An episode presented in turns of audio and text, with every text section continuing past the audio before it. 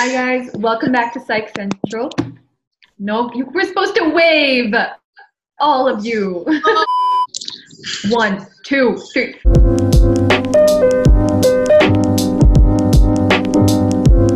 Hi guys, welcome back to Psych Central for podcast number two, where we're going to be talking about the stigmatization that surrounds mental health all over the world, but particularly in Pakistan. We're going to be talking you through the reasons of why stigma even exists. People dealing with mental problems, they are forced to believe that they should be ashamed due to their illnesses. But in reality, we as a society, we are the ones who should be ashamed to invalidate their feelings like that. So, uh, to start off the discussion, I'll be sharing a personal example with you guys.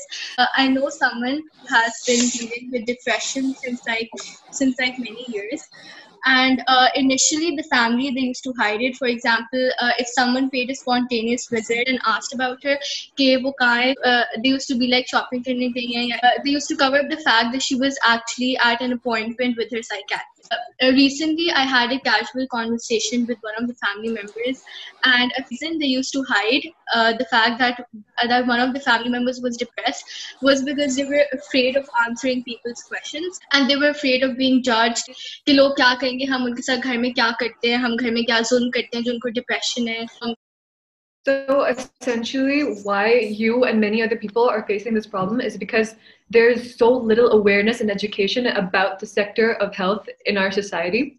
For example, even in our own home, we feel like that we can't even talk to our own parents about it because it's it's not even their fault because they they haven't been educated as well. Right. Oh, with that, that's very true. They're not educated on the matter, but at the same time, I feel like at our age, we feel a sense of anger and aggression towards the lack of understanding that we receive from our parents. And it's honestly not their fault because they can't recognize certain patterns in their children because no one was able to recognize those same patterns for them when they were growing up. So essentially, it's not exactly their fault, and you can't exactly point the finger towards towards one person, but that is part of the problem that they didn't have anyone to counsel them or guide them towards whatever they were dealing with. And that's why they can't exactly be there for us. What do you guys feel when you your parents don't understand a certain topic about you? Frustrated.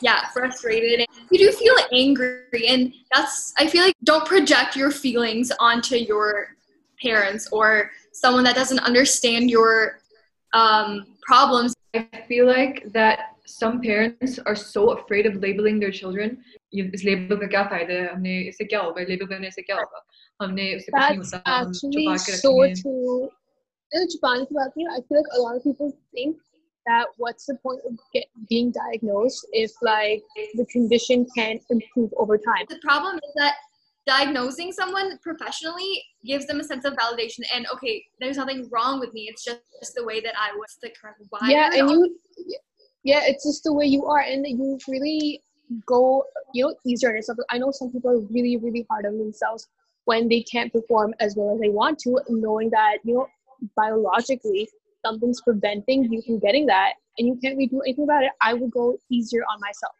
It all boils down to the fact that people just don't recognize sickness like physical sickness and mental sickness are the mm-hmm. same thing. They don't even and um, for example, if someone has a broken leg, you're not going to be like, oh, why, why can't you walk? What's wrong with you? Just walk, just run. Come on, just be patient, suck it up. Okay, because it's it's it's not invisible to the eye. You can clearly see that they're incapable of walking. Uh, we tend to give more importance to physical health or rather than mental health you know whenever we feel that there's something wrong with us yeah yeah yeah we're feeling off we feel sick we always go seek healthcare professionals but why don't we do the same for mental mental problems. When certain kids go up to their parents saying that, okay, you know, I'm not doing the best, even if they're not depressed, you know, we all have those low points in our lives. A lot of parents tend to take that for ungratefulness. And I think it's a pretty safe bet to say that at least all of you must have heard that the line that every parent has, which provide you're in the you're you know in an air conditioned room you're getting whatever you want you order something whenever you feel like it. But you know while these are blessings and i'm not saying that you know we should take them for granted it's just that sometimes these things don't matter. They're really really superficial and we tend to forget that.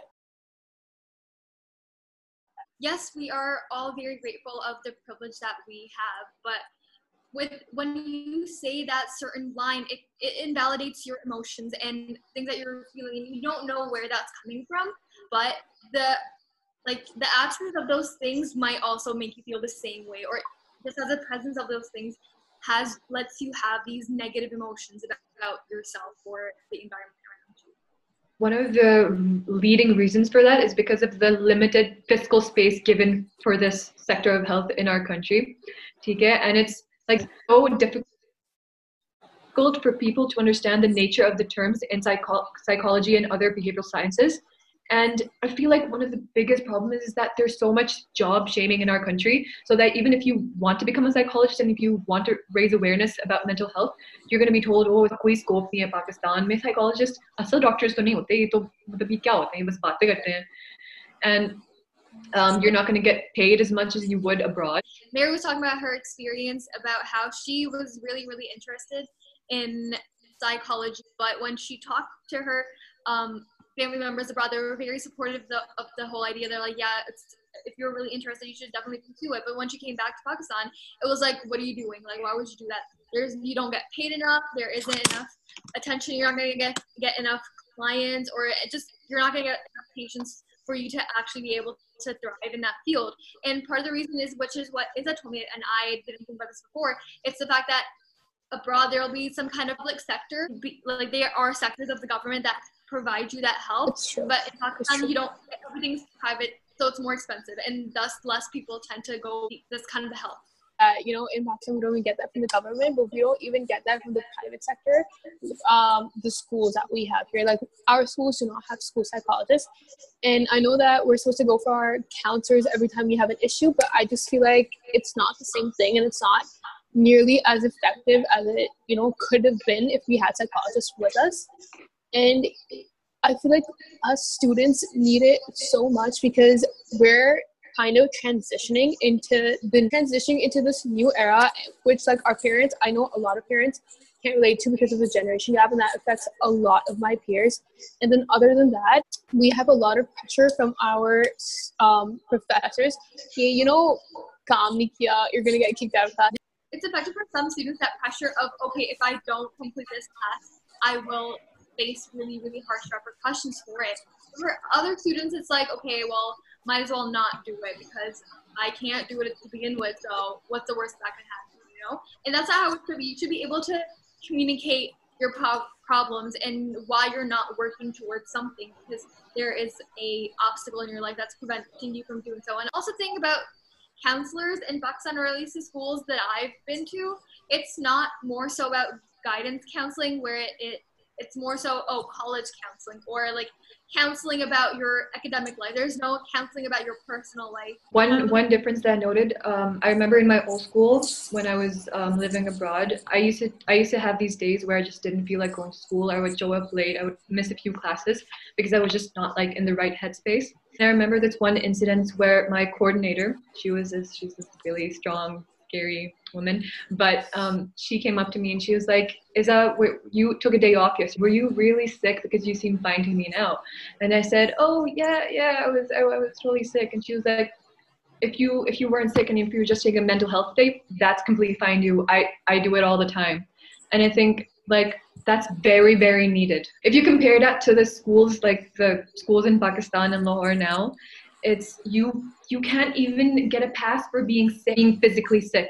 Don't you can't even talk about it. Like if you if you tell your teacher oh yeah i was not feeling right they're gonna be like that's such an excuse. You're just making excuses and they're gonna shame you in front of the whole class. They're gonna kick you out of the class permanently. Um, so i feel like that's a conversation that we need to have. So one of the biggest mistakes we can make is give unsolicited, unsolicited advice to someone okay we're not experts. We don't even know the basics. And i know that we're just trying to be helpful and um, say for the benefit of our friends or whatever but they, there are just some things that you never say to someone who's going through something. I've heard it most from my parents or the older generation where it's like oh i feel a certain way about a certain situation and i don't know why. And the answer that you get namas paro, get ready, make your physical appearance look good so you can feel good on the inside, or get some fresh air you know exercise. And for sure, some of these things work for some people. But what happens when you go down the line, you tick every box, and you've done all of those things, and you're still feeling the same way? Sure, you feel a little better, but you still have this void inside of you. You don't you don't know why. Like okay, namas paro, but like that works for some people that are very connected towards their religion and find that peace while praying. But what about the people that don't really follow religion or don't really know if there's a higher power? Like, what do you do with those people? Namas what's the equivalent of that? There's no advice given for that. It's like, oh, okay, you just you've just strained away from your religion, and that's what it is. And you have to be more focused and get on the right path, which is the religious path, and that's it, and you'll be fine. Um, I'm not saying that the remembrance of God doesn't work. Of course, it does for people who believe in God. But making du'as are only part of the solution. Even when you're physically sick, you're supposed to medicate yourself, you're supposed to treat yourself, and you're supposed to make du'a. It's not. It's like a. It's like a combination of things. So you can't just be like, "Acha, ye dua paro," or then magically, tumhara ye depression theek ho There is an implicit judgment in these statements, and which is that you need to step up your game. You're not religious enough. Tum na shukriyo, you're ungrateful and i know you that you're trying to help but what you actually what you're actually doing is invalidating the person's feelings and unknowingly putting the blame on them you make them feel kind of dirty that oh अच्छा क्योंकि मैं इतनी religious नहीं हूँ मैं इस्लाम मेरे साथ इस वजह से हो रहा है and I just think that just it kind of distances you it kind of distances you more from your religion rather than pushing you closer towards it. So it's really counterproductive.